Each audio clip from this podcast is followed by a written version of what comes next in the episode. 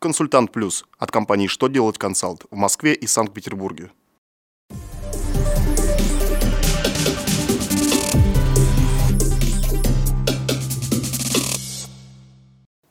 Добрый день! Для вас работает служба информации телеканала «Что делать ТВ» в студии Ольга Тихонова. В этом выпуске вы узнаете, как налоговые органы будут направлять электронные требования об уплате налогов и других обязательных платежей. Как предлагается изменить порядок привлечения к ответственности должностных лиц при нарушениях предоставления бюджетной отчетности? Может ли претендовать на соцвычет по НДФЛ отчим, оплачивающий обучение ребенка жены от первого брака? Итак, о самом главном по порядку.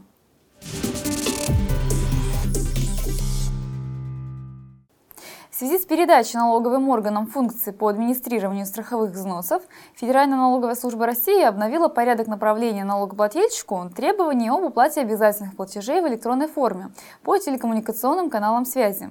Новый перечень платежей, по которым могут направляться требования, помимо налога, сбора, пени штрафа, дополнен страховыми взносами и процентами. Определены документы, которыми обмениваются налоговые органы и налогоплательщики и процедуры их направления по телекоммуникационным каналам связи.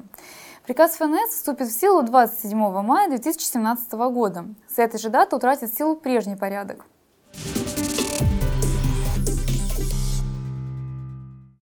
Госдума во втором чтении приняла проект закона с поправками в Кодекс об административных правонарушениях.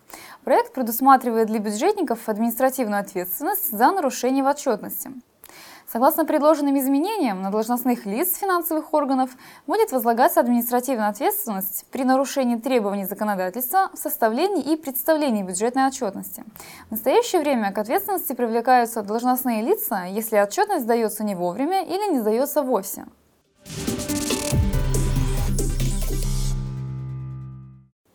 Муж, оплачивающий обучение ребенка жены от первого брака, но официально не усыновивший его, не вправе претендовать на соцвычет по НДФЛ. Минфин напомнил, что на вычет НДФЛ могут претендовать те, чьи дети до 24 лет обучаются на платной основе на очном отделении.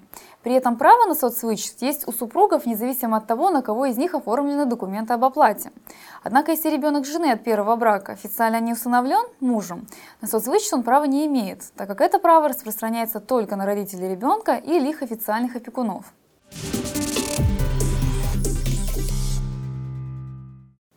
На этом у меня вся информация. Благодарю вас за внимание и до новых встреч!